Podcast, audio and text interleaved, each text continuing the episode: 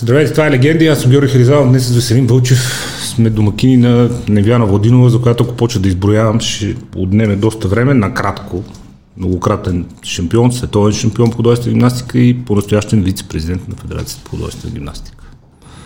Здравейте и добре Здравейте, дошла. благодаря. С тази външност, с тази биография, супер успешна спорта, супер успешна след спорта, Малко не ви стана неудобно нас просто смъртните. Не, изобщо не, не е неудобно. Е, добре. Не се имам, да за, не се имам за нещо повече от просто смъртна. Просто, да, да, изобщо. Просто се гоня целите и се надявам да успея да си ги постигна всичките. Изобщо не се чувствам нещо много повече от някой. Как започна това гонене? Ти си разказвала 6 годишна в Плевен. Да. Минават гимнастичките, виждаш ги, искам да става гимнастичка. За толкова добре. Отиваш, почваш да тренираш, водят те вашите. И изведнъж на 13 решаваш да си вземеш багажи и да дойдеш в София. Даже на 11. На 11? Уха. Е, да си. Ти представяш си. Не, разбира се, че не. Да си вземеш багажи и да дойдеш в София, да живееш в общежитие, без баня.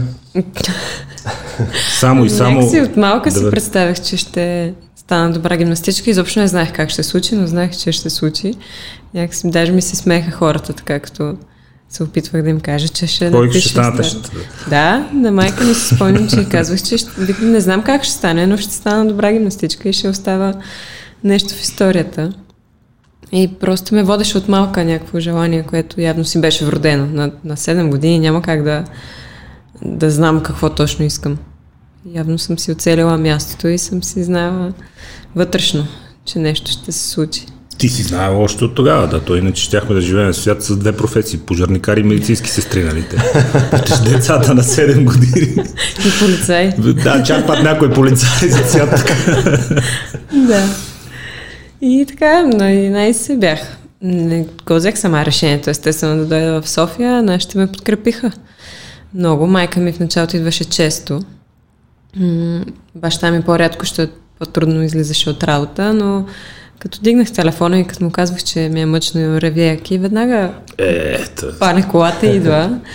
Докато не установих, че го вадя от работа и доста му разбутвам нещата, тогава вече спрях да, да му звъня и да му се оплаквам. Аз един единствен път се обадих на майка ми след една тренировка от някъде съм намерил стотинки и звъннах от уличния телефон там до съблеканите. И понеже беше 9 и нещо вечерта. И викам, слушай, не казвам да дойдеш, ако моеш ела ме вземи, аз сили да отида до автобусната спирка нямам.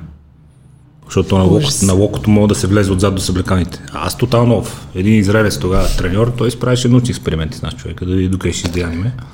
Въобще не мога по тега. И викам, няма никаква драма, ако искаш не идва и ще си спа тук в съблеканието. Опъвам си сега, ти си лягам да знаеш. Викам, няма да си. Дойде ли да те Се едно.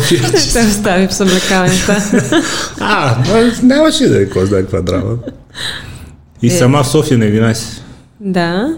Е, е. До, до 12, айде имах, често бяха с мен. Майка ми често беше с мен, да, общо взето на общежитие. Имаше много други момичета като мен. Бяхме 10 момичета, може би. Накрая останах сама, да две години си живях абсолютно сама в залата. Да, и интересно беше, че софиянките искаха да идват да, живе, да спят при мене. Не им се спеше в къщи. Свободата, Санчо. Спят в залата, да. Свободата. Да.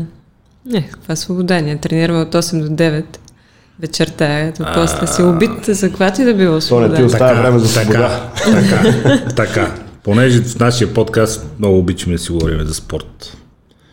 И всеки път, когато стане въпрос, като слушам историята на и твои истории, като съм слушал и на други художествени гимнастички, и нещо тежко започва да не ми излиза математиката. Претендирам, че добре познавам човешкото тяло, биохимията, процесите, метаболитните, как се отразяват различните натоварвания. И изведнъж пристига някой като вас и казва, ами ние тренирахме по 11 часа на ден, тежки тренировки и ядяхме по половин ябълка и едно парченце портокал. Да. Добре. как става?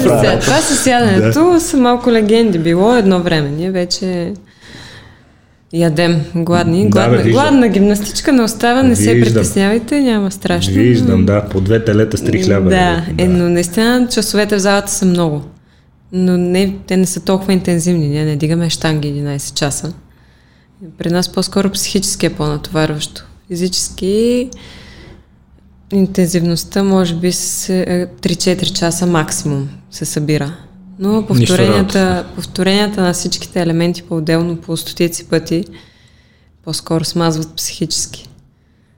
Това е едно и също. Всеки ден едно и също ставаш, отиваш в залата, едно и също, никакво разнообразие. Ние затова обичахме да ходим по състезания. Що? Е, защото там е малко по-разнообразно, по-кратки тренировки, няма график, няма време. Да, адреналин, друго е.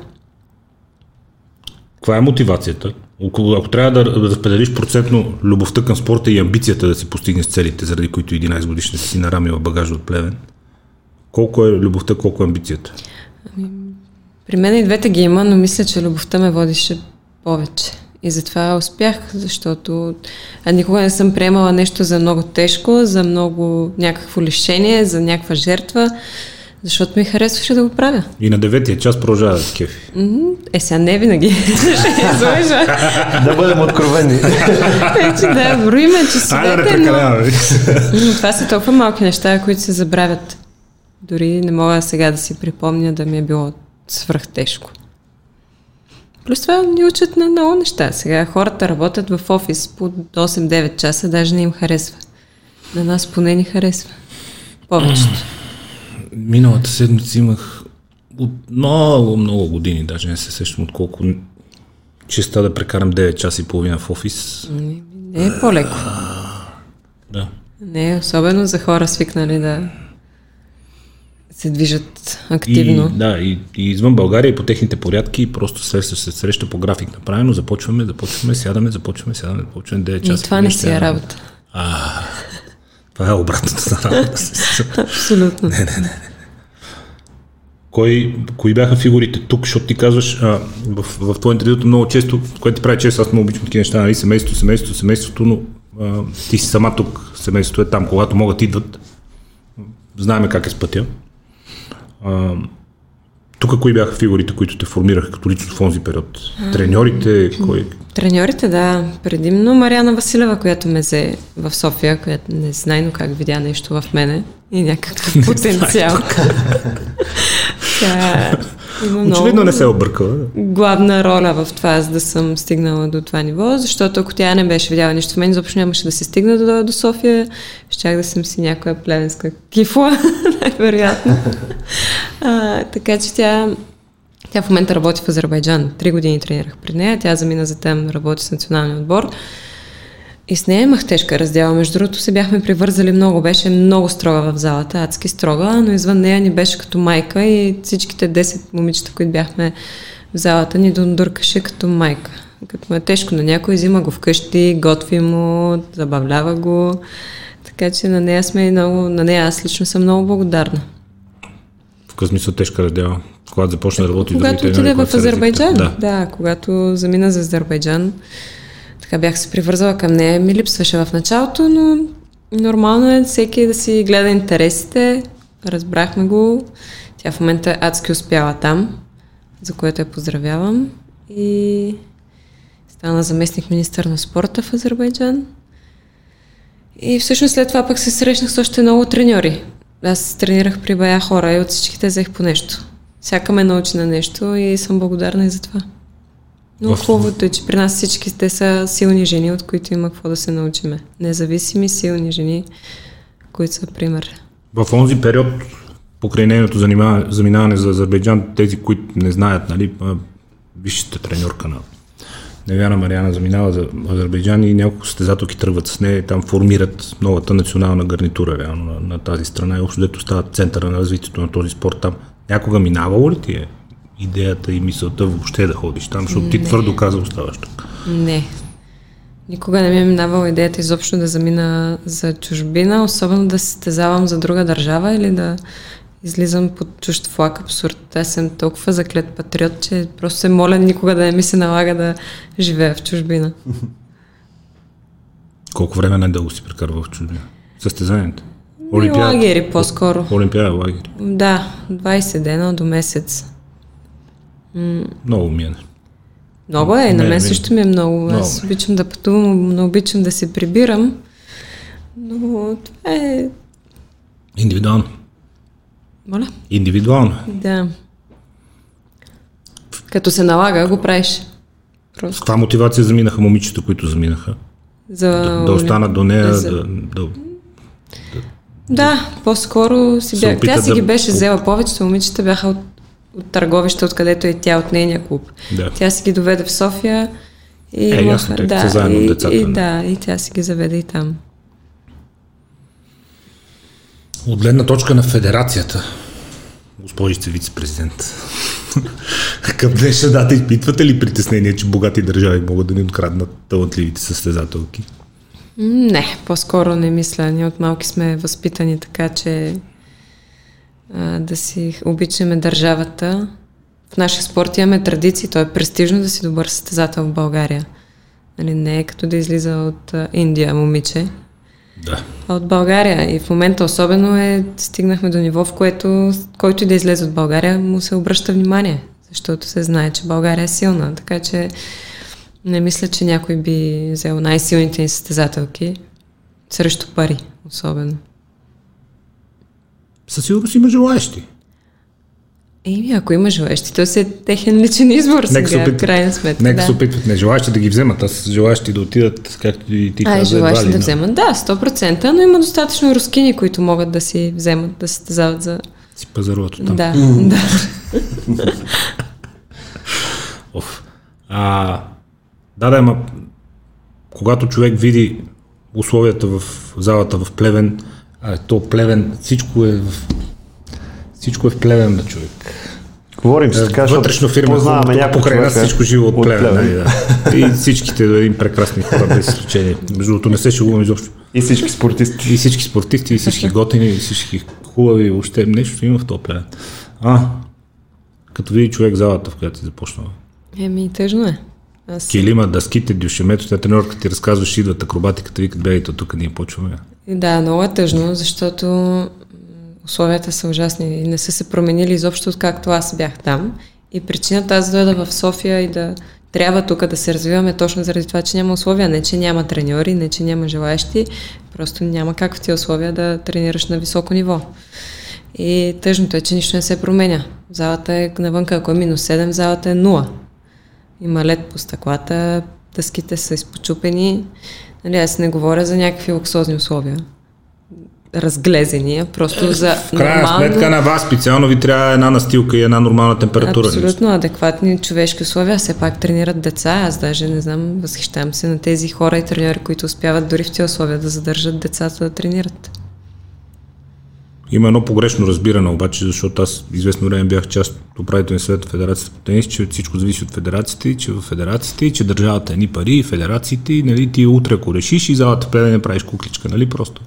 Трябва да решиш. Да, бе, ма то трябва ти пари за тази работа. Федерация, федерация, колко. Колко да е федерация. Да, много. За съжаление, парите никога не стигат. Няма как да се насякъде. То не е, ако беше само плевен така, да помогнем. Но то на много места е така.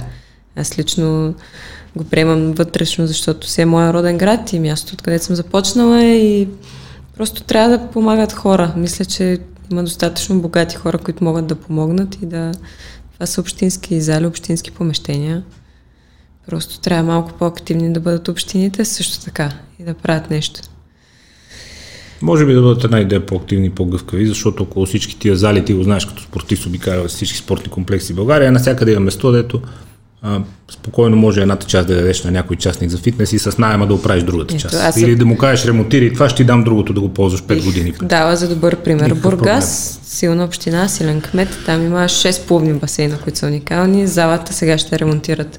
Гимнастика ще стане супер. Там и волейбол тренират. Така че стига да Нова има зала желание. построиха. Да, да.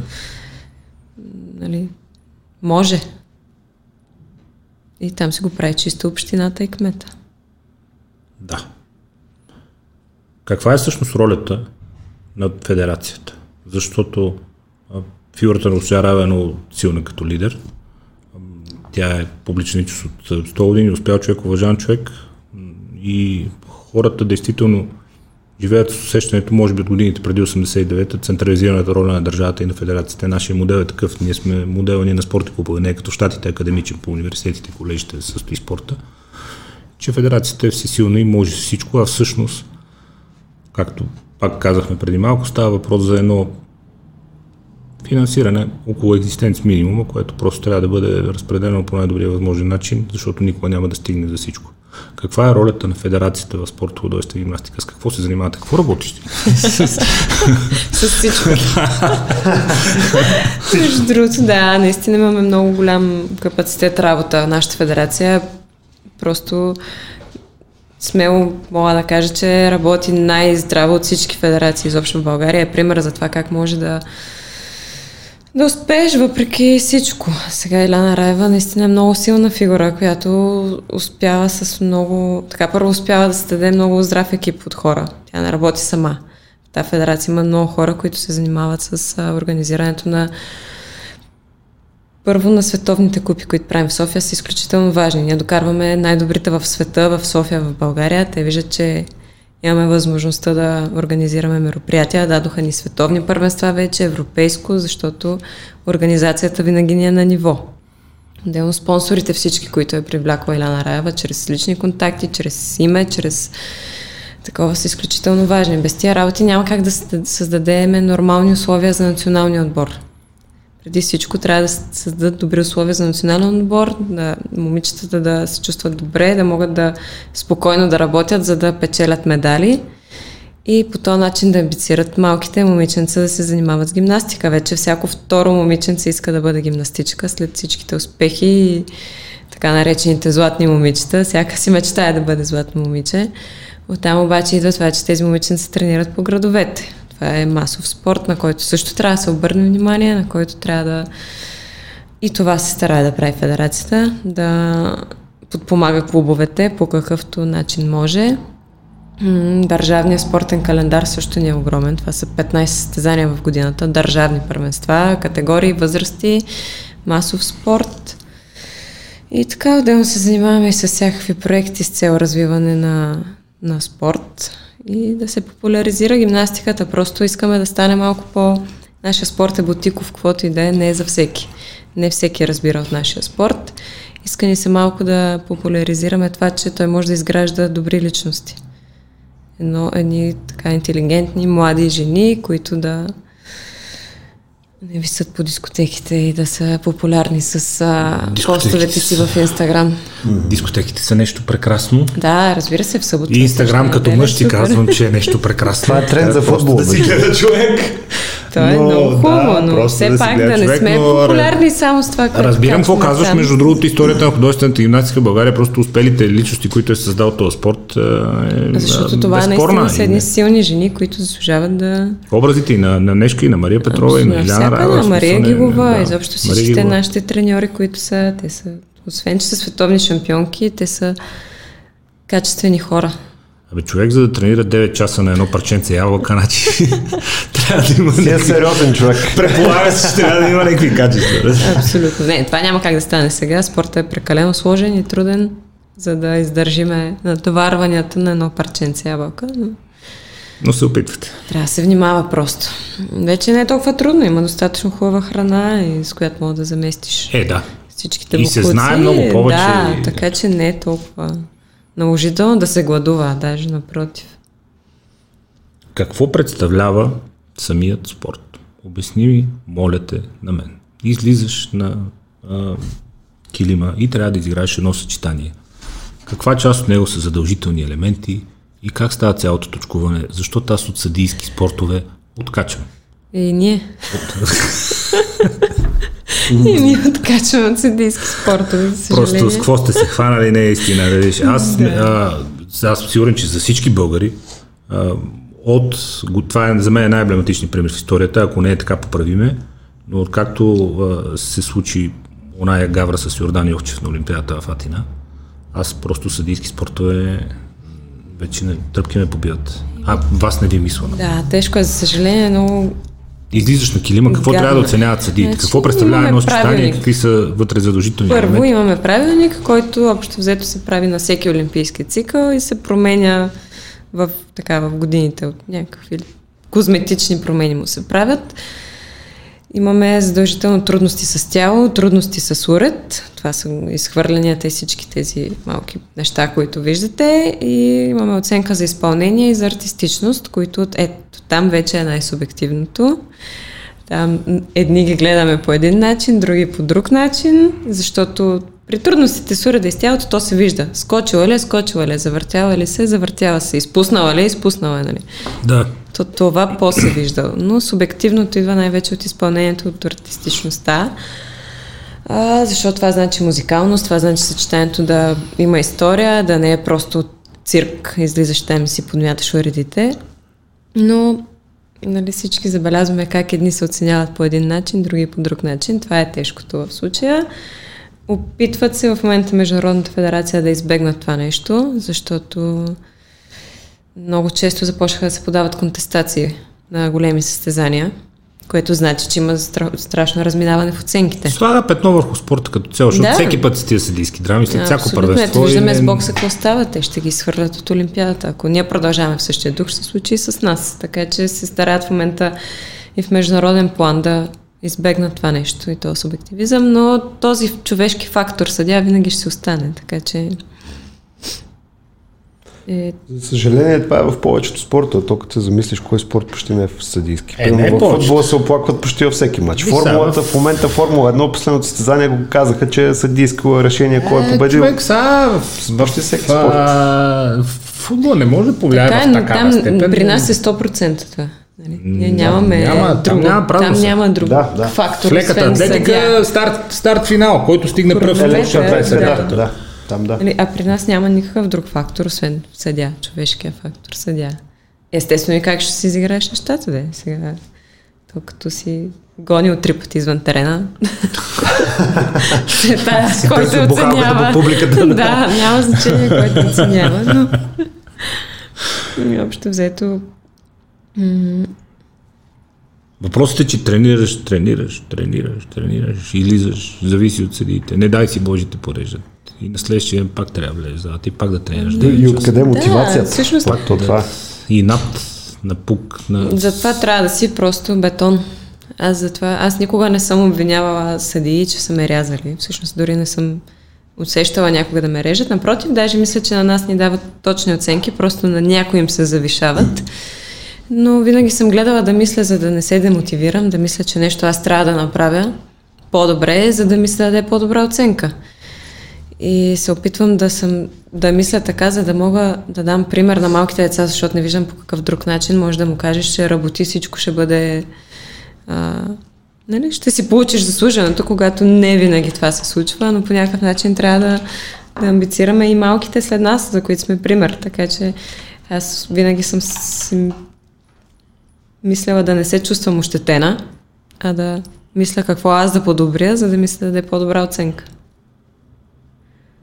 Така ли ги усети нещата в Баку, когато се получи най-накрая световната титла и подиумът ти и химна и знамето? Ами да, всъщност Ти каза там, че ти, като из, ти каза, аз съм гледал твое интервюто, там ти казваш, аз като излезах и със всяка следваща секунда по-уверена и по-уверена, просто да. усещам, че върви. Усещам, че върви. усещах, че се замозапалвах, всичко... Бях абсолютно сигурен, че ще го изиграя и, и само се раздадох на килима. Не мислех за медал, не мислех за оценка. Между другото, това са пътите, в които най-добре ми са ми се получавали нещата. И когато не мисля за тия неща, просто излизам едно по едно си следвам съчетанието и си играя. То така и стана. Аз даже като си видях оценката, не знаех, че съм първа. Мисля, видях оценката, не знам дали нямаше още хора да играят след мен. Просто бях доволна от това, което изиграх. И бях щастлива. Може би наистина това е разликата между другото в а, теб и в повечето спортисти, защото а, ето сега си спомням примерно на миналата Олимпиада. А, Христо Христов беше на штангите от България, ако си спомняш, и го поряза съдята за изхвърлянето на штангата, точно за някакво малко движение, че леко е А върнал за някаква лаката. милисекунда, да. За, че е върнал лаката, ма точно за милисекунда и после беше казал, че мисли да се отказва след това. А той е на 20 години. И съответно, тая разлика, че тя не се демотивира от Да, това, да, може би ама- е... Да. Ама това е ами много то трудно. зависи, много трудно. да, пак това много зависи от човек, нали. Като цяло и при нас го има много... Но ето, например, ансамбъла, нашия ансамбъл, който сега стана олимпийски шампиони, те, от 3 години са най-добрите в света. И се, се не им дават. Но те също не спряха. Те си знаеха, че са най-добри. Да. Отидоха и си го взеха тогава, когато трябваше. Те са за световни шампионки поне предните две години със сигурност. И това го знае целият свят. И продължават. Ти ги режат Да. съдиите и те продължават. Е, да кажем, Те- че не ги режат, дават да на рускините повече. припомпват рускините. Да. Това е качество да останеш Припомпват мотивиран рускините, е да. водещо. А, И успяха. На най-важното им го взеха. как се издържа физически цялото това нещо? Ами, издържа се. То първо се свиква с натоварванията. Това е ясно, човек се адаптира. Да. Та психиката се изморява. С, с добро възстановяване, да, психиката се изморява повече. Там е по-големия проблем. Основния. Особено сега, когато сме на такова ниво, че ако не вземем медал, сме се провалили. И е голяма драма. Много е тежка отговорността. Качват се изискванията. но- Абсолютно. То е нормално, това е хубаво. Очакванията нали? растат, да, разбира Това значи, че сме добри. Но очакванията са много големи. И от нас самите, от треньорите ни, от ръководство, от България, от всички. Пак ще дам за пример тия момичета, които отидоха на Олимпиадата. Всички очакваха от тях злато. В смисъл, цяла България чакаше злато от тях. В спорт, в който си знаеме, че и да сме най-добрите е почти невъзможно да го вземе. И изиграха си го и си го взеха. Така, не, затова не е за всеки, затова е който успее да удържи на тези неща и да, да издържи психически. То е ясно, че който успее, но то спортът те лишава от много други неща. Някога липсвало ли ти е нещо? Ти се шегуваш с дискотеките и с Инстаграма, ама сега О, не, изобщо тези работи не ми липсват, даже и всякак мога да си ги позволя, пак не, ги, не ми е фикс идея. Е, не, не става въпрос за фикс идея, става въпрос за... Не, на- ние не сме... Както наричат нормално детство. Имахте ли? Ами аз нямах нормално детство и хора си, о, да. Зависи какво разбираш под Защото нормално. детство има хиляда версии на Ама нормално да, зависи какво разбираш под нормално. Нормално Моето детство на детство си беше супер. Много си го харесвам. А, нищо не мисля, че съм пропуснала. Ние не сме се затворили като монахини вкъщи да не излизаме никъде, така че сме си забавлявали. Просто тренировките са ни били приоритет, защото от малки знаеме какво искаме. Всъщност, нашия спорт се отказваме достатъчно млади, за да можем после да правим ама каквото си пожелаем. Да, остава ти време. Абсолютно не оставя време. Затова Може да започнеш всичко от Нашите началото, треньорки няма. винаги казваха, работете сега и играйте сега докато можете, защото някой ден ще, може, ще искате, ама няма да можете. и то е точно така. Преди да преминем към периода, в който си искала, ама вече не можеш и си решила, че не можеш или не искаш, ти ще, ти ще кажеш точно как се стигна до, до това решение, но преди това човек не може да не забележи, че ти върви изключително гладко мисълта и подредено и умееш добре да говориш и да се изразяваш. Това е рядко си при хора, които ужасно много са учили и са чели. Аз редовно се налага да споря с такива хора по студия, телевизионни ми става леко неудобно, защото човек очевидно е чел и е учил много, но Да. не, не може да потегли. Къде остана образованието в целия този процес на толкова много спорт? Защото знаеш, че България на третата секунда особено по-възрастните хора са симпатични. А ти какво си учил? Бе? Да, не, честно казано. Без значение какъв си, какво работиш. Какво? Ти какво Да. си учил? Бе? Те и нас често ни нападат за това, че пренебрегваме училището заради спорта.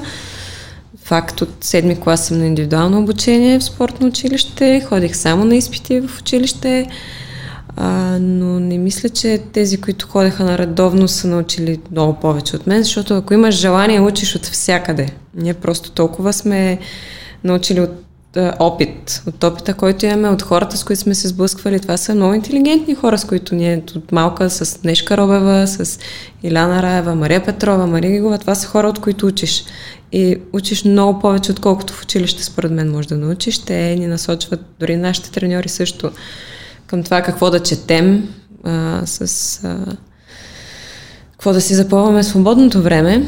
И мисля, че оттам по-скоро сме така по запознати с нещата от живота. Аз не, не казвам, че в училище не трябва да се учи и децата не трябва да учат, но има как да си набавиш знания и без да имаш възможност да си по цял ден там. Стига да искаш. Въпросът е да искаш.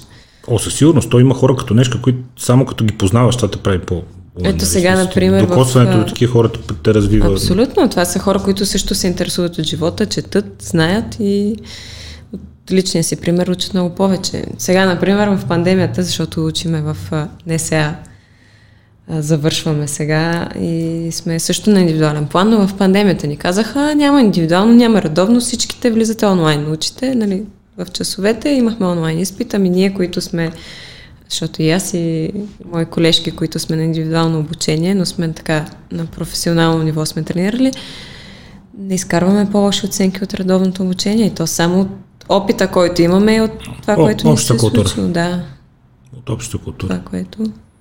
Винаги има начин. Почивките, частни уроци, езици. Много е важно да комуникираш с хора. да, малко сме самоуки, но пък това ни помага също, смятам. Като каза Нешка, кои са за теб успешните треньори? Диктаторите или ам, тези, които успяват някакси да мотивират през а, приятелство и през по-мек личен контакт да те накарат ти сам да се юркаш, защото във вашия спорт, като че ли аз го казвам като външен наблюдател, не е особено запознат. Във вашия спорт образа на треньора диктатор е този на успешния треньор. Ами, успешните треньори са тия, които имат резултати всъщност. Това, че не, ти, че не всички с- методи ни понасят. Да, в смисъл аз видяхме, че става и по двата начина. Ето, Нешка Робева има достатъчно резултати, много резултати, които скоро едва ли ще стигнем като бройка, чрез диктатура. Свирепа. Да, ето сега обаче виждаме как имаме и олимпийски медалисти. И всъщност мисля, че това беше идеята на Еляна Раева да покаже, че и с другото става. И то стана, наистина. Има дисциплина, има всичко, но го няма онова на всяка цена, с точно така да го кажа, Без никакви емоции, натягане, да, натягане да, да. без емоции. А, аз лично също не бих изтърпяла другото. Това е лошото, гадното. Моята треньорка за щастие Бранимира Маркова, с която така накрая постигнах най-големите си резултати. Успя да създаде много приятелска атмосфера между нас, но така, че да мога в залата да имам респект към нея и да я слушам. И тя много рядко вика, много рядко крещи, затова е аз като цяло не, не обръщам внимание, ако някой ми крещи и ми вика. По-скоро ставам един бурсук, но тя когато рядко го прави, аз знам, че когато повиши, то няма защо. И нещо не съм направила. И мисля, че това е днешните деца и днешната младеж по-скоро с това се справят по-добре. Нали? Колко ще ти се карат и ще викат и ще ти ударят и не ще марш, си хванеш нещата и ще си тръгнеш. Не е като едно време, дето седиш и търпиш. Е, да. Няма как да стане така. Е, да.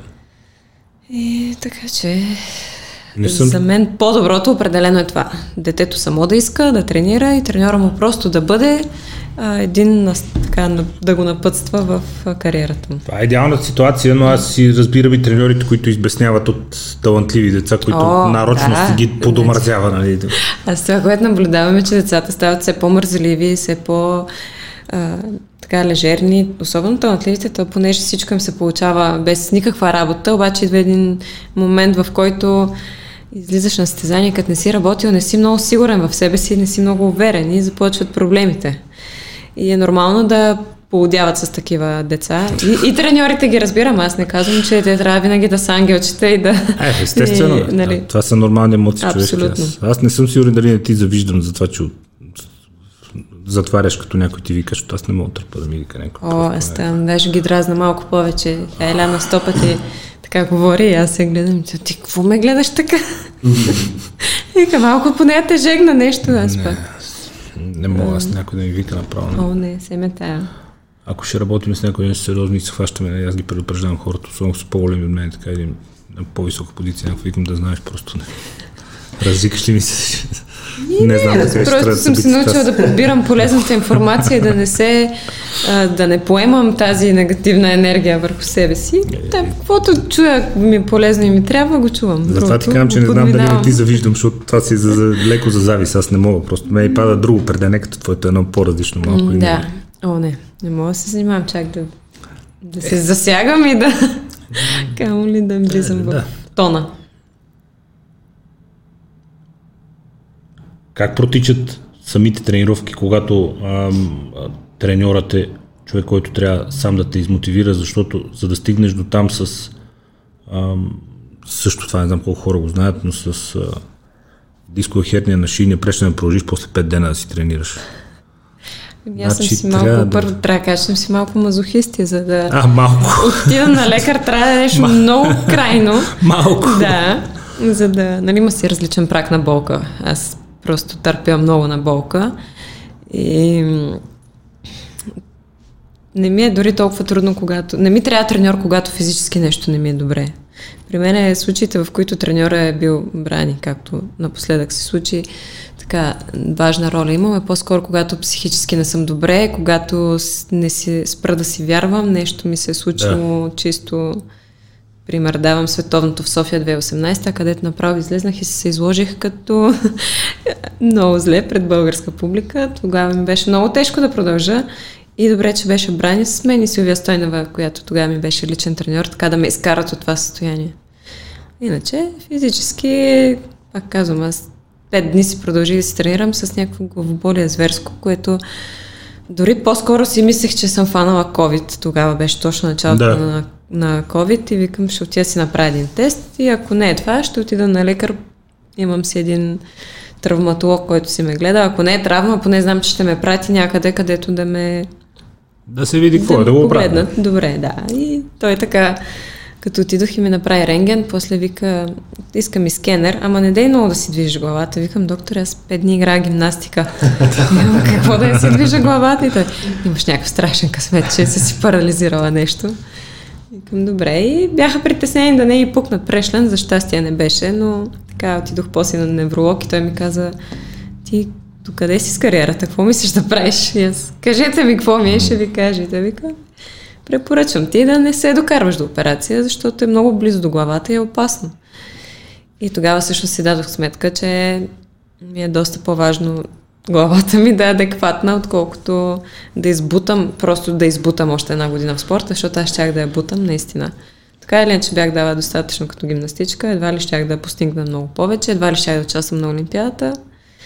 Така че се замислих, нали, кое е добре за мен и взех решение. Тежко ли ти беше? бе? А, тежко ми беше от гледна точка на това, че аз обичам, като съм си поставила крайна цел, да си я догоня до край. Която каква беше? Която беше да си изкарам с отбора до Олимпиадата в Токио. Не би те отложиха. Да. Именно. Аз а, нямаше да участвам на Олимпиадата, така или иначе Катрин и Боряна щяха да си участват Да. и така беше редно. Не. Просто исках да си го изкарам с тях до край. Много обичах да играя, както така се знае публично, но не, не съжалявам. Не ми липсва по никакъв начин. Толкова съм удовлетворена от това, което направих като състезател, че изобщо не, не ми липсва и сега с времето разбирам, че то тялото просто си ми е говорило. Защото аз съм си инат и ще си бутам до край, то си казва, спри, не можеш вече. Стига. Продължаваш ли с спорта сега? Ами сега ходя на така по-леки неща, като пилатес, канго, не мога много други неща. Сега за бенефиса се готвих и всъщност ми беше доста зле. После гърба целия ми е много зле, не, не се чувствам Заради контузията от заради контузията и заради това, че аз се хвърлям да правя неща, понеже ми се получават и ми е готино и ми е кеф, но не бива. Ти помниш движението, но той е мускула вече не, и тялото мускула, не е. Да, и, и не ми е вече... Бе, възрастта си оказва влияние. да. О, да. Еми, да, вие възрастните. Да, Така е, е да. много лесно, така че само се поддържаме Няма леко как. с по-леки. Няма как да знам, но предполагам, че, предполагам, че е много трудно. Все пак това на 27 години. Да. Имах Не. проблем с това, като спрях, че имах прекалено много енергия, която трябваше някъде да изразходя. Аз не можех да спя, защото не можех да си изразходя енергията. Тъй като аз спрях рязко, доктора ми каза, един месец изобщо няма се движиш. Аз бях с шина. Мисъл, не можех да правя нищо. И всъщност това ми беше проблема, затова като се повъзстанових малко, започнах да ходя поне на тези други тренировки по-леки, поне малко, малко да се разходвам енергия. За разлика от вас, възрастните, Да. ние в понеделника три пъти тренирахме и после загледахме един сериал и заспахме в 3 часа през нощта. и сме спали 4 часа, но човек като е млад мога да ги прави тези неща. Абсолютно, да. Тогава Да. Не, не е толкова, не казва влияние. Ще видите какво е. Някой ден. Еми да, някой ден ще се наложи най-вероятно, но за сега държим фронта. Не, не. Да. И при Еляна Раева, добър ден, искам да започна тук сега веднага. Ами то всъщност стана на Илин ден. Аз просто отидох в офиса да я занеса цвете, защото тя има имен ден. И си говорихме. На нея също така и беше по-скоро тъжно за мен, защото знае аз колко обичах това нещо и а, знае, че аз когато и да се бях разделила с спорта, за мен щеше да е голяма крачка в живота ми. И ме попита просто какво смятам да правя, искам ли да остана в спорта. И аз казах да, но не искам да бъда треньор, не и сега. Искам нещо различно. Мисля, че искам да помагам тук в федерацията. Мисля, че имам повече качества за това, административни, организационни и така. И тя директно каза, супер, добре, аз вед- веднага имам идея. И аз каква е тя? Искаш ли да станеш вице-президент? И аз не можах да повярвам. В смисъл, госпожо, не е време да се шегувате с мен така, Да, нали? За, за скрити камери. Да. не, Покажи така. В смисъл, не, е- не е смешно, да. търпя, имам чувство за хумор, нося, но все пак. тя не, наистина искам да те взема, виждам всичко в теб. Аз знам и кога тя може би забеляза някакви по-силни качества в мен, в които аз а, ви- видя, че за мен е важен спорта и аз обичам спорта, а не това аз да се изявя в него. Ето човек малко от малко да ти знае историята, предполагам тя знае наизуст Да. да. ясно какво обичаш. И така всъщност беше предложение, което приемаш и после чуеш какво го правиш. Няма как, нали? Птиченцето веднъж каца. Да, да, да. Не готов, не готов. то, че си прави на нея и тя го нещо, тя каза, аз, нали, тя като дойде, аз много обичам хора, които знаят какво искат. Да. И, и могат да го формулират, да си Тя- кажат, искаме това да правя. И вика тя в момента, в който каза, искам, и беше... Но тя бе. смело от нейна страна да така млад човек, неопитен, да си го вземе и тя наистина много, много ми помага. Тя от първия ден започна да ме взима по срещи и да ме вкарва в нещата, да ме учи. Много съм благодарна. Това е шанс, който... И сега, зад бюро, Но- как си изхъбяваш енергията зад бюро?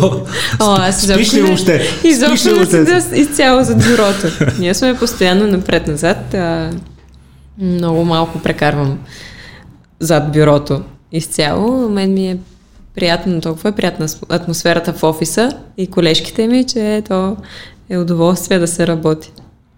А защо не стои зад бюрото? Какво представлява работа на вице, Ами, вице-президента? Защото аз, когато на започнах, всъщност директно влезнах в подготовката за Световната купа в София. Организационна работа. Организационна работа. Това бяха обиколки, До залата и срещи обратно, с хора, да. За съжаление ми се наложи да гледам по телевизията заради COVID. Викам, Е, да. да. първата, която успях да участвам в организацията, но пък изглеждаше перфектно. Викам, справили сме се супер. Но да, това са срещи. Хора, после почнахме европейското в Варна. Тогава още повече обикаляхме, защото трябваше да ходим и до Варна и там да се срещаме, там да организираме състезания, обикалях много по клубовете, да се срещам с децата, да откривам турнири, да правя такива неща. Проекта, с който се захванахме за с, този с закона за хазарта срещу зависимостите, той Да. също включваше много обиколки. Ние се Да. обикаляхме градове, срещахме се пак с младежи този път, не деца, така че нямах много време да седа зад бюро тази една година. Остава ли ти време за хобита и за неща извън спорта или си фокусирана изцяло върху О, да, особено работата? сега много ми остава, много повече от преди. Каквото и да е, доста бързо свикнах с а, два почивни дни, събота и неделя. преди имахме само по един такъв.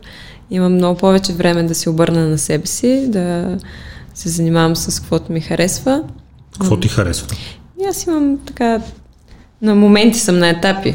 Имам странни... Не странни хобита, но обичам да чета както всеки. Това не е странно. Обичам да пиша, обичам да рисувам. Абе, както всеки. Не, е, по едно четене пада умното Да. заедно, така че както Обичам всеки. да пиша, да рисувам, обичам да сега лепя тези гоблени с камъчетата, където са. И с това се занимавам. А, обичам да, ето, например, ония ден си изглавях рафт вкъщи. Това поредна, поредна демонстрация на здравата ти психика. О, даже толкова ми беше приятно. Малко обърках две-три ме- такива дъски ги обърнах на обратно, но после си ги върнах на място. Така. Даже се чуда сега какво още да направя, за да... Човек като има изградена с годините, времето. с годините изградена здрава психика. Но нали, това го може да правихме още като малки с Катрин, си спомням. А, тя искаше много да си купи гардероб. Ходихме да купим гардероб и го сглабяхме двете сами. Бяхме на 15 години, сигурно. Стана ли? Стана, е там едната дъска си остана обърната, Ма, но е, все щом пак няма има... жертви, не... не- няма никакви жертви. Бе, Много се забавлявахме, защото бяхме в този магазин, където сам се обслужваш. Да. Прави си сам, отиваш, катерих се. Да В смисъл в Икеа сте били, Да, тук сме в интернет, да, Да, може да си говорим, каквото си искаме. Катерех се да й подавам врати отгоре, защото те видяха ни там мъже, две сами момичета малки, но никой не пожела да ни помогне. Както А вие ти по щандовете за да, самослужен по стелажите. Да, катерихме се. Учихме ги всичките от един комплект. Прибрахме се, сглобихме си го и така Катерина още си използваше гардероб. Това с гоблените и с камъчетата обаче, да, браво. Ми това много ме успокоява, между другото. Това е такова, където той е много пипкава работа и е много... Смея се не на, на твоето хоби, бе, разбери не, погрешно. Смея се на това, че ме нещата, които трябва да ме успокоят, ме изкарат извън нервите. Между другото, то шах тук е гавра от един от треньорите, с които тренираме е подарък. Защото ние на морето, като седем да играем шах на плажа и просто а, по време на самия шах и няколко часа след това не е хубаво да се разговаря с, нито с мене, нито с Мишо. Да, да, да. А, Уж по принцип трябва да успокоява, да поиграеш, да помислиш. А, е, Не е това. е, ние седим играем, шах минават приятели наши. Какво става, как сте? Е, не, значи не трябва. не, не, не, не, там си му е добре. Да, да си го гледаш, не. Не трябва да правим неща, където така да ни изнервят. Особено ако те са ни хобито, някакси. не. По-добре не. По-добре е надалече. Има ли смисъл от сега да си говорим за бъдещи творчески планове или в момента фокус е изцяло федерацията и нищо извън спорта не те вълнува? Еми, Виждаш ли се в друга роля някой? Изцяло да загърбиш. Не, изцяло не е със сигурност. Това е, както казах, аз обичам този спорт. Това е твой живот. гимнастиката, това е моят живот и а, аз вярвам в това, че хората трябва да правят това, в което са добри. Особено О, да. когато им носи Да, удоволствие. много бих се радвала, ако всички мислят като смисъл. а, не, особено ако им носи удоволствие. А, не загърбвам по никакъв начин възможността да се пробвам и с нещо друго, но не и да ми бъде работа и да го правя за постоянно. И да не загърби спорта изцяло. Да. Каза, не ми се треньорства. Що? Ами първо, защото имах нужда малко да изляза от залата. Това са 20 години, Е, в да. които последните 12-13 от тях аз наистина прекарах много време в залата. И директно да стана треньор, значи да продължа да правя също нещо. Имах нужда малко да се откъсна от залата и също така да си треньор не е толкова лесно. Това е доста тежка професия, това е много нерви, много отдаденост. Отново отдаденост, само че в името на успеха на някой друг дори, не на твоя. Защото това, което забелязвам аз е загубите и провалите отиват към треньора, победите отиват към състезателя. А, така че това е. Е, до сега ти е било добре. да, изключително търпение До сега е ти било много добре? е тежко. Трябва да си психолог, трябва да си... Трябва малко да си получил за това нещо. Не мисля, че може директно като спреш да станеш добър треньор. И в интерес на истината има малко такова, че добрите състезатели, при нас поне добрите гимнастички, не са толкова добри треньори. Тези, които са били по-посредствени като гимнастички, стават по-добри треньори. С какво си го обясняваш? И с това, че с амбицията, според мен. С това, че искат все пак да се докажат в, в спорта и в, а, по някакъв начин и продължават като треньори. Може би има и нещо в характера на шампионите, че са прекалени индивидуалисти и м- И не, не могат толкова да е добре така, да, да. споделят и да предават знания, като че ли. Да, и може би губят търпение. Искам се детето, което тренират веднага да може всичко, веднага да прави всичко, веднага да е шампион. Нали, те са свикнали да... Тоест, все да си първи. Интересна работа треньорството. Между другото, не знам дали си гледал, ако не си ти го препоръчвам от все сърце а, по Netflix Playbook. Не, не съм. Феноменален сериал в 5 серии за общо ето най-добрите треньори в различните спортове. А, епизода с Мауриньо целия е, той е шедьовър от първата до последната секунда. Ще гледам. Той човек е, да. но там се и Моратого, и треньорката на американския национален отбор по а, футбол въобще има много интересни, много интересни фигури и човек от а, документаристи като тази разбира, че фактически погледа на тренера няма абсолютно нищо общо с погледа на състезателя или пък този на зрителя. Не, нищо. Абсолютно нищо общо. Тежка професия, много е тежка професията и е отговорна. Аз затова искам да призова треньорите, които, младите треньори, които директно стават треньори, просто да подходят отговорно към това нещо.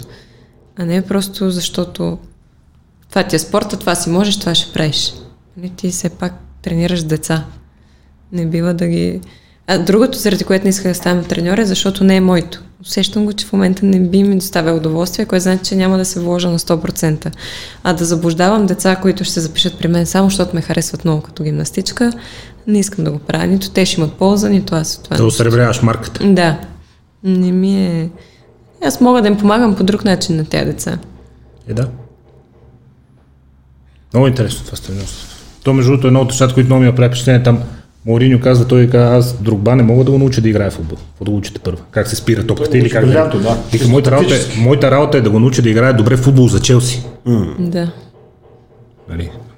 Взаимодействието с останалите и конкретния отбор, какво иска и неговата роля в конкретния отбор, вика, аз да го учи как да играе в футбол. Той е завършен играч, феноменален, да. какво, какво си иска от мене. Абсолютно. Е, аз нямам. А във вашия спорт,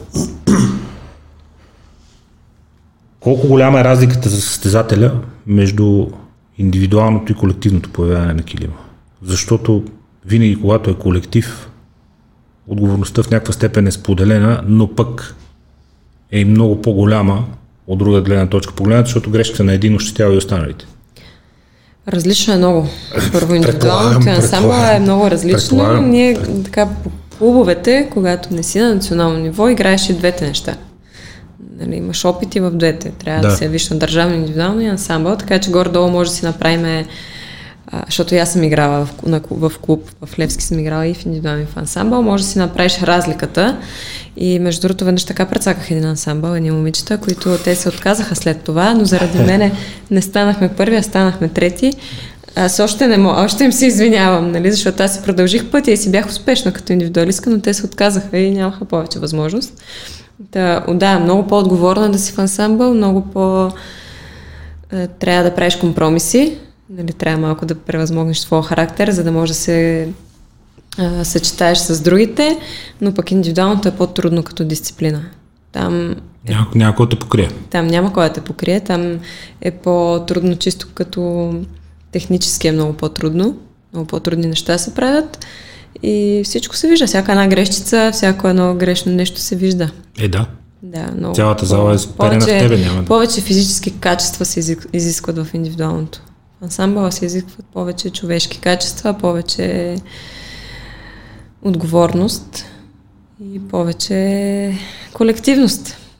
Да не си такъв индивидуалист. Да, не, няма как да стане. Ако не сте, ако не сте сплотени, не сте екип, няма как да стане. По различен начин ли се тренира за явяване, индивидуално явяване ансамбъл? Да, абсолютно по различен начин се тренира. Първо, че индивидуалното са четири съчетания, в ансамбъла са две.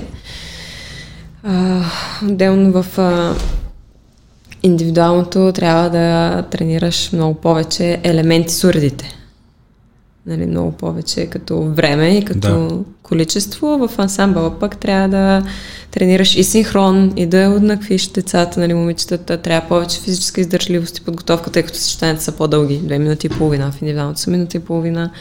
И не може да се а, прави, да се правят еднакви тренировки. И дори Иляна Раева, когато влезе в залата и види ансамбъла как тренира и види индивидуалното, винаги казва, че ние не тренираме като хората и че е някакъв хаос. Ама той е хаос, защото ние тренираме една по една и всяка прави нещо хаотично за себе си. Ансамбъла са винаги заедно, винаги е в група, винаги е едно и също и той изглежда много по-подредено. изглежда подредено, да. да. А всъщност не, че тренираме по-малко, просто така изглежда отстрани. Какво е, каква, има ли разлика в съдействието при индивидуалното и при ансамбъл? Разлика. А, Защото когато индивидуално е ясно всяка грешка гледа всеки по-отделно, съдиите не знам как смогат при ансамбъл. Ами, Когато са повече хора в на момента килима, особено адски трудно да се смогне, защото е много труден правилник. Много елементи, много хора, сложен Те са правилник. си наблъскали толкова съчетанията, че аз не мисля, че има човек, който може да го изсъдейства това нещо. не, наистина, това е. Да, абсолютно безгрешно. Е, заплюваш си тогава, кой ти харесва, Да. това е много... И да, различно е. Имаме съдии за индивидуално, съдии за ансамбъл. Те са отделни категории, могат да се взимат. И по-трудно е в ансамбъла, по-малко може би играе артистичността.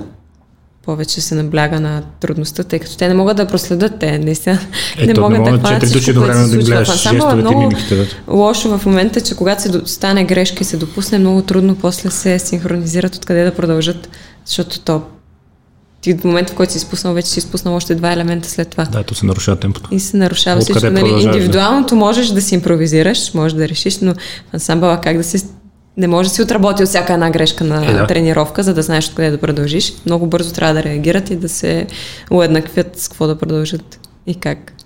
Тега, Това е работа. трудно. Това затруднява и съдиите. Естествено, когато и почват и те малко хаос и паника. Затова преди имаше фишове. Всъщност преди бяха предварително описани съчетанията ни и може би това беше по-лесно за съдиите. Да Предварително казваш какво съчетание ще играеш, Да. какви елементи има в Абсолютно него и те са само изпълнението на елемента го поред. оценяват набързо. Да. Това ги И улеснява само тях дали, дали се получи или не. Да. И може да се редуцира, ако там нещо си пропуснал. А сега фристайл. Сега е фристайл. Това е Майко. по-добре за гимнастичките. Е, по принцип, Защото да. можеш да Импровизираш. импровизираш, ако нещо, нали, да замажеш грешка, да импровизираш нещо. Защото тогава при три несъотве- несъответствия на гимнастичката с фиша, който има, се наказва. А сега това го няма, нали? Излизаш и каквото искаш правиш. Много сложно е. И сложно е. Е, много сложно. Сложно е, то затова хората не го разбират. То, това е, трябва по някакъв начин да се опрости, за да може да достигне до повече Много хора и да сложно разбират. е. А, нали, понякога зрителите не могат да разберат защо една гимнастичка с изпуснат уред взима по-висока оценка от някоя, която е играла без грешка. Да. То не е само защото има някакви симпатии към другата, защото има много малки неща, които няма как да ги забележи зрителя и това го прави спорта неинтересен. Едни покрай първенства, големи покрай олимпиади, започваме малко да разбираме, но после понеже не Ами, сме само зрители. Не. Там се съдейства най-реално, между Да, другото. ние покрай, и, Олимпиадата. по, и покрай зимни олимпиади започваме да разбираме двоен аксел, троен тулуп, Да, нали, да, всичко. След две седмици и забравям, нали, но докато върви самото състезание, поне всеки ден гледаш, всеки ден гледаш, всеки ден гледаш и накрая вече почваш горе-долу кое да хващаш картинката. Да. Трудно е, трудно е за... Затова казвам, че не е за всеки спорта ни. Кога се почва малкото момиченце, което е дошло в залата, защото видяла ни какички по главната в плевен, как се разхождат с уредите. Кога започва да се сблъсква вече с изискванията на самия спорт, още в първите, какво представляват първите състезания детските, защото на един приятел на Теодор Михайлов, той е гостувал тук и сме си супер близки с него и тя Луиза, малката му дъщеря е гимнастичка, вече ще, там титли печели състезания и защо страшна Уау. работа. Да, той всеки ден спортното на Лески долу 47 ходи, тренира.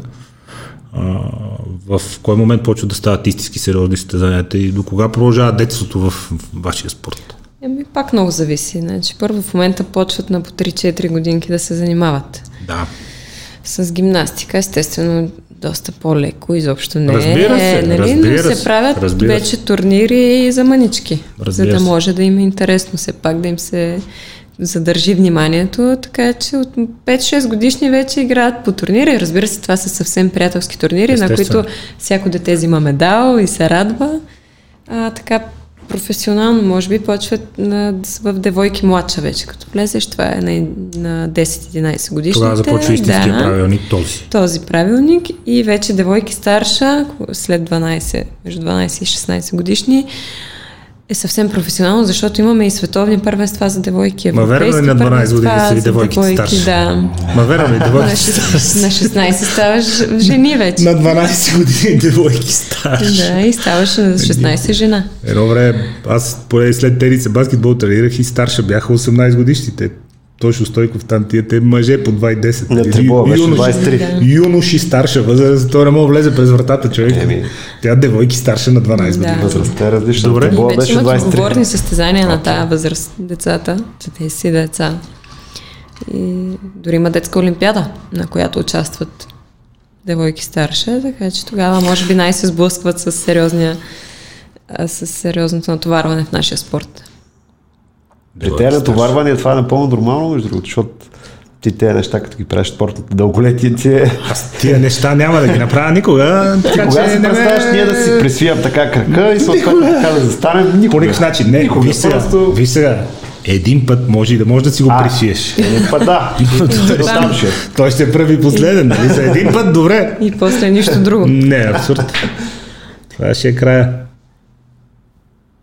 Успявате ли като федерация да, да, да покриете международния календар в смисъл наши отбори и състезателки да пътуват и да участват О, да. на състезанията, на които искат? Смогвате ли? Да, смогваме Супер. абсолютно. Супер. Почти не пропускаме състезания. Ако пропуснем, то е защото или сега заради COVID нещо, или заради някоя контузия, но не е защото не може да си позволим. На почти всички състезания участваме, защото имаме много деца. Това е много хубаво. Да, Дори не с най-добрите си на всяко състезание, пускаме представители на почти всяко едно.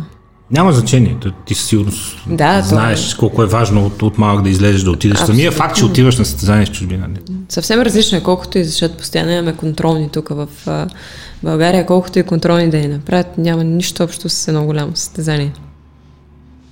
Така че опита на такива Разбира се, състезания тя. си е цялата опит и- история около пътуването, и адреналина е друг. Да, и съдиите, конкуренцията, която е там. Съдиите. Тия съдии. А на световно и на европейско ниво в а, вашия спорт какъв е допинг контрол? В смисъл, ам, реален ли е такъв, който ам, наистина да въжи за всички, защото в някои спортове знаем, че е така доста проформа в някои бойни спортове, примерно. И абсолютно е реален. На всяко състезание почти. Аз имаше една година 18 пъти дадох допинг проба. Уха. А, да, а, защото бях и в... Идваха и вкъщи да ми взимат и в залата, и по състезания, но абсолютно реално ни тестват а, кръв, урина, няма... В нашия спорт няма какво да вземеш толкова.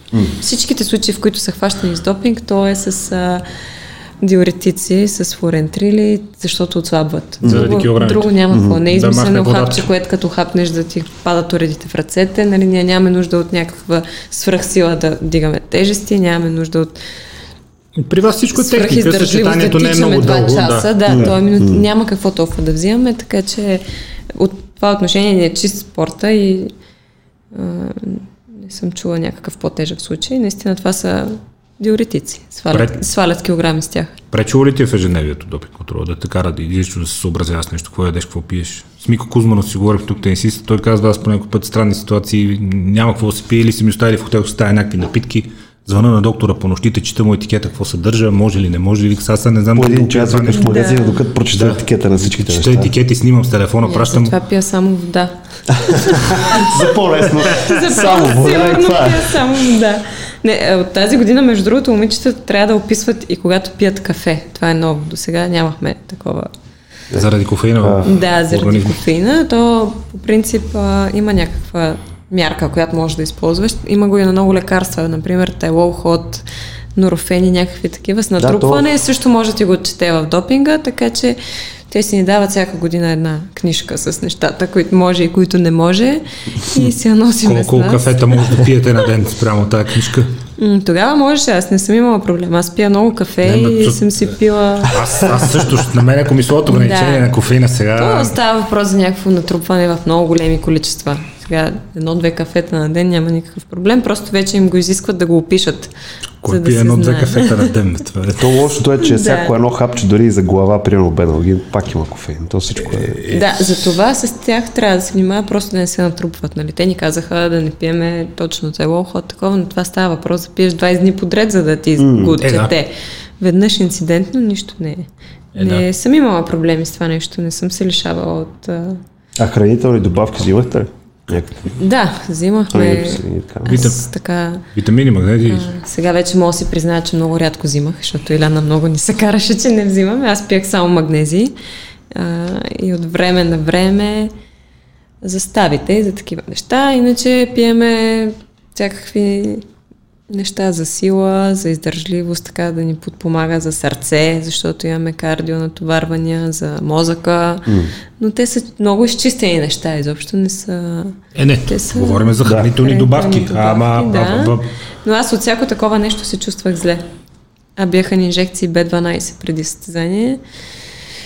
А, и аз веднъж се опитах и се чувствах много зле от това нещо. Направо се едно толкова енергия ми дойде, толкова сила, че се гледах отстрани, не можех да се контролирам. Те ми има, има, да. има, има, такива хора, има такива и хора. И спрях и понеже така Иляна, пак да си призная вече, не, караше ни се това, като го правим, аз се бях оговорила с доктора да каже, че ми е слагал, защото аз не се чувствах добре, нямах нужда от това нещо и не исках да го приемам, но трябва да се взимат малко са хората като мен. На повечето имат нужда да взимат, защото е много тежко физически натоварването. Като...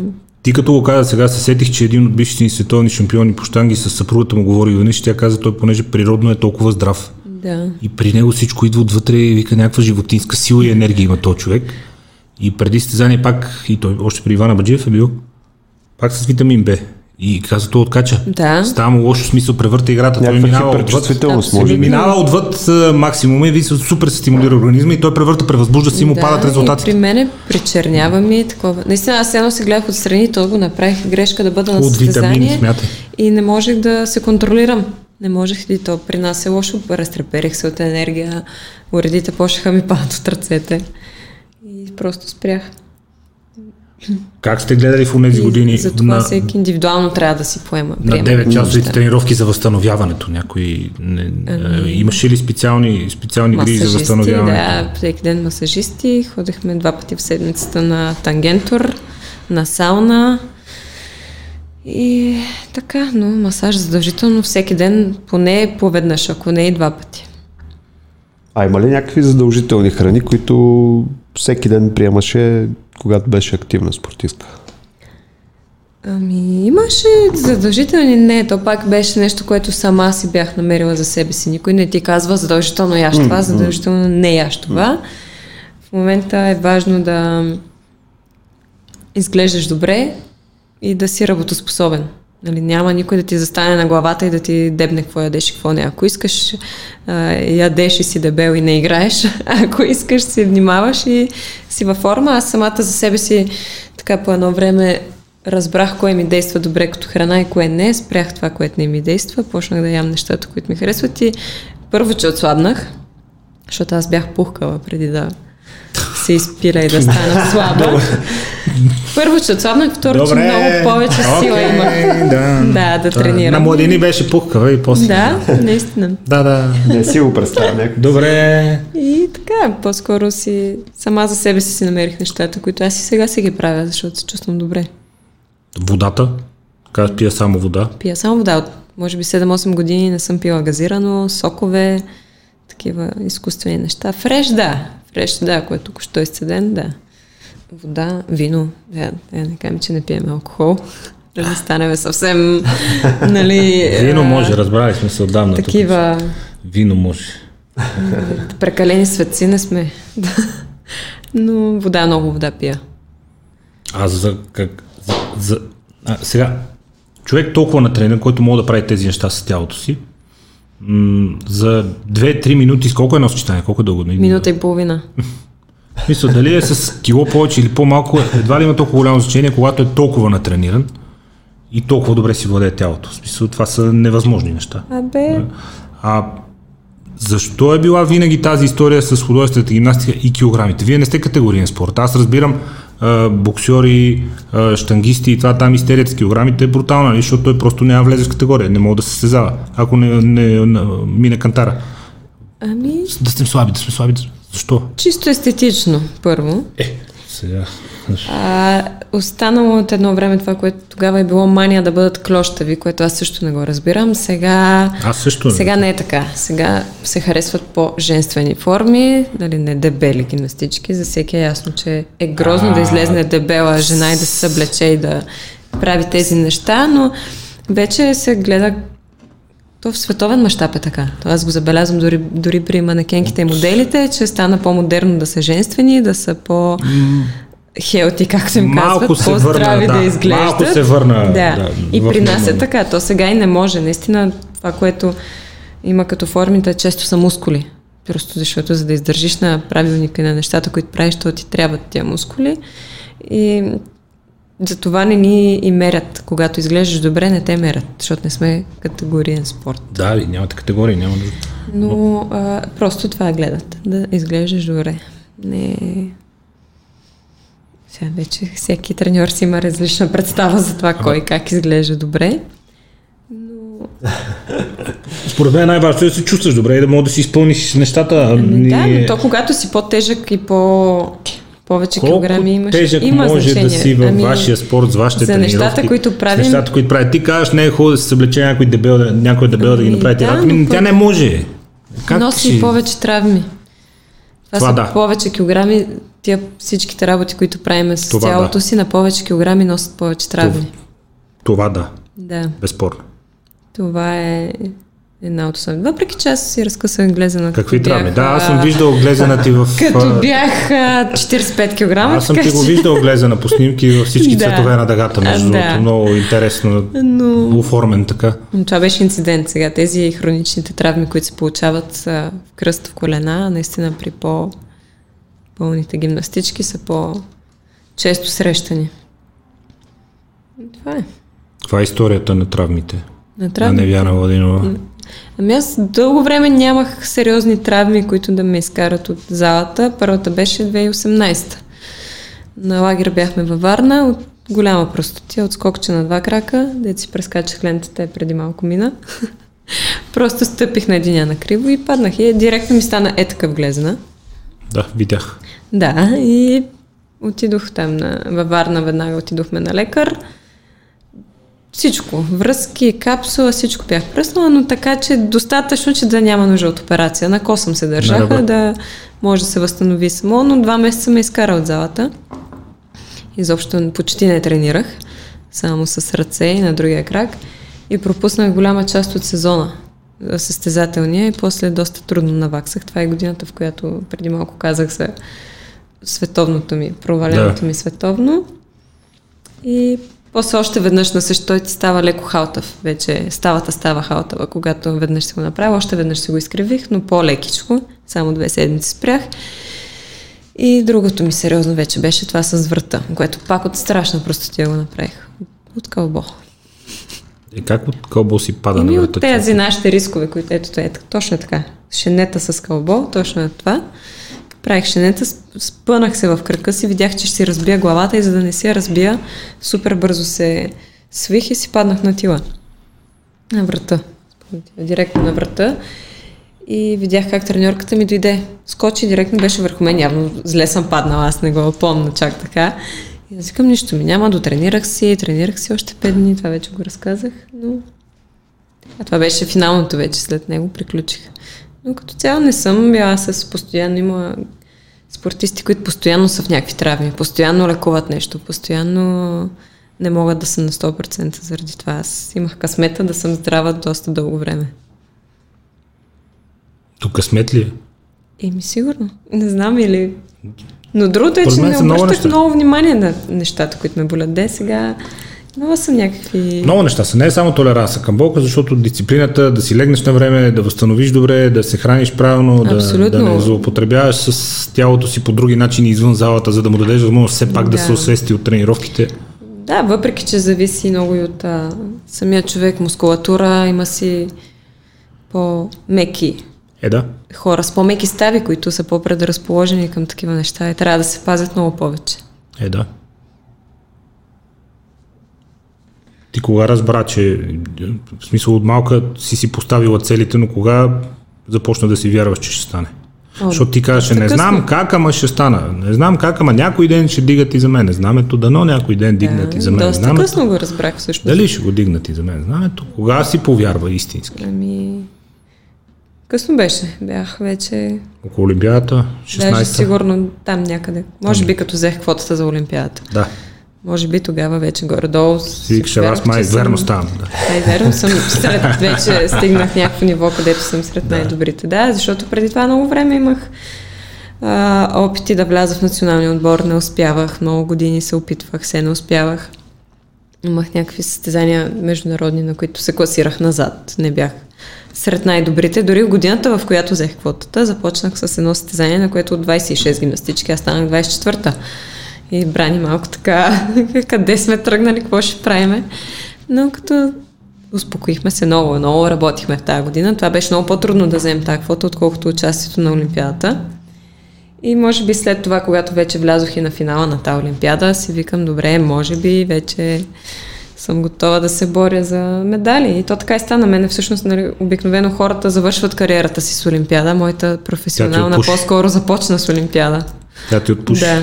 Даде ти вярата. Да. Къде остана семейството в тези години вече на успешната състезателка и на вице-президентката? Сега звъниш ли им да им се опакваш колко ти е тежко? Не, аз никога не спрях. Наистина, в момента... Тати, тук в федерацията или не? Е, тогава много рано спрях да им се оплаквам и те дори да. разбраха за точно този ми скъс англезен по телевизията. Аз много дълго време го криех и от тях, защото знах, че всеки път, като им се обаждам, им казвам, че нещо ми, и ми има, те просто се притесняват. Няма какво да направят. Е, да. И само седат там и се притесняват. Е, и да. просто почнах да избягвам това нещо. А, така че и сега дори не им се оплаквам за нищо, но винаги са, винаги са били до мен, винаги са ме подкрепили, въпреки че не са били постоянно физически с мен, винаги съм усещала тяхната подкрепа. И съм им много благодарна. Първо, че ме пуснаха в София. Не знам, не много родители ще пуснат децата си сами О. на 11 години в друг град и че са ми дали възможността сама да си решавам какво да правя с живота си. Нали, хем да не взимам някакви решения неадекватни, хем да, да са си мои. Това не знам как са успели да го постигнат, но винаги са ме подкрепили. Аз щях да кажа, че те по някакъв начин са го постигнали да те възпитат. Така, да. така да те възпитат, че да нямат притеснение да, за решенията, които ще взимаш. Абсолютно. Все пак сами деца в София също можехме и по друг път да поемем. Кога успяха за 11 години така да те възпитат? нали първите се? да. Явно наистина са много важни първите се. Да. Някак се успяха да не да не прескочат границата, те да ме натискат нещо да правя, а да ме подкрепят, все едно аз сама да взема това решение, което знае ли се, че е правилно за мен, най-вероятно, и успяха да се отдадат и те на него. Обичаш ли си ходиш в Плевен? Ами да, е, обичам да си хода в Плевен. Сега имам плевен, повече време. голям град вече. Еми, голям град с Плевен, браво на Плевен. Сега все пак... имам повече време да хода. И ми се иска така да отделям повече време там, малко да помогна с каквото мога, поне за клуба местния. Но като цяло само майка ми и баща ми са там. И баба ми дядо ми, сестра ми не живее там, нямам приятели там. Сега щях да кажа, вчера слушах а, актьора Веселин Плачков и а, с Мариана Попова, певицата, да, и са двойки гостуваха в BTV сутринта и слушах по радиото, като идвах към фитнеса. И той, те го питат, нали, ходиш ли си в племен, обичаш ли си ходиш в племен? Той казва, не. Те защо? И той, ми, защото ми е тъжно като отида там. В смисъл, Тъжно всичките е. ми приятели вече не живеят там, няма никой там, няма с кой си каже здрасти, никой не познавам. Не, не е този град, в който съм живял и израснал едно време. И казва, не обичам да си ходя, натоварваме. Самотно ми е, не усещам, че града се изпразнил. Тъжно е, да, на мен също ми е тъжно, нещо от нямам приятели там, защото виждам как ще си вода децата на село някой ден там. Малко е наистина запустява града. Младите не знам дали имах толкова какво да правят там. Аз, например, не много, бих се много. върнала просто защото нямам какво да правя там. Няма как да се развивам. Не съм сигурна, че има достатъчно поле за изява за млади хора. Така че те да си останат в града и да се развиват в него и да развиват него. Това е тъжното. И на мен това ми е тъжно. По-скоро, по-скоро няма и мисля, че може би е време да започнем да го приемаме като някаква реалност света се развива, живота се развива, концентрират се живота в големите градове, няма как насякъде да е интересно и насякъде да е пълно с хора и насякъде Може. да е живот. Трудна работа. Ами... Ако погледнеш към една съседна Гърция, там има два града. Така е, той е в, Реално и в Румъния има един, ама... А... Румъния Виждам хора по места, които се чувстват добре на родните си места Супер. и не искат да се Супер, махат нека. от там. Супер, нека. И не мисля, че Плевен няма капацитет да направи нещо по въпроса. Исторически град, история. Е, да. И, с силни наистина... заводи някога, с силна промишленост, с силни университети. Къде е отишло всичко? Почвате звучите като общественик, господица Владинова. Не, тъжно ми е. На мен това ми е тъжно. Наистина, аз ако имах условията да тренирам, примерно, щях да си всичките ми успехи да си ги трупам за плевен, да си... Нали, аз не съм искала да... Започва да прозира от думите ви, че имате амбиции извън художествената гимнастика. О, не. Така те... Не, шегувам се, така, така се усеща смисъл. Има хора, които... Усещаш с, потенциала. С, с, с твоето мислене. Не, не, не, не, не става просто и за потенциал. Тя потенциал е ясен, тя си го е реализирала до сега в всички сфери, с които се е захванала, тя си го е реализирала потенциала. Въпросът е, че има хора, които от един момент на личен успех нататък вече започват да оглеждат около себе си и да проявяват амбиции и да, да оправят и около тях нещата. Мен не си иска просто да помогна с каквото мога. Сега, аз, ясно ми е, че няма да оправя с нещата, както казах. Никога не се знае. Предпочитам всеки да прави това, в което е силен и затова съм си правя това, в което аз съм силна, но да, амбиция имам определено да помогна поне за местния клуб в Плевен трябва да съм честна, поне за условията в залата и да могат да по-нормално да тренират децата. Никога не се знае. То всеки, ако прави по-малко, между другото, те нещата ще се случат. Никога не се знае. Да, всеки от мен, аз сам не мога, но всеки, ако направи това, което може, нещата ще се случат. Крайният резултат а, ще да, винаги единственият начин да не се получите да не пробваш. Да.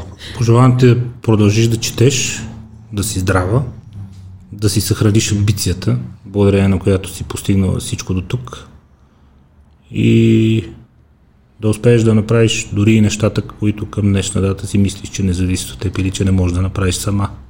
Според мен можеш. Личи ти. Аз обичам да говоря, като съм ги направила. Ще говорим след като Ще ги направиш. пак. Ще говорим след като ги направиш. Добре. Благодаря ти за отделеното време. До скоро. Благодаря, успех.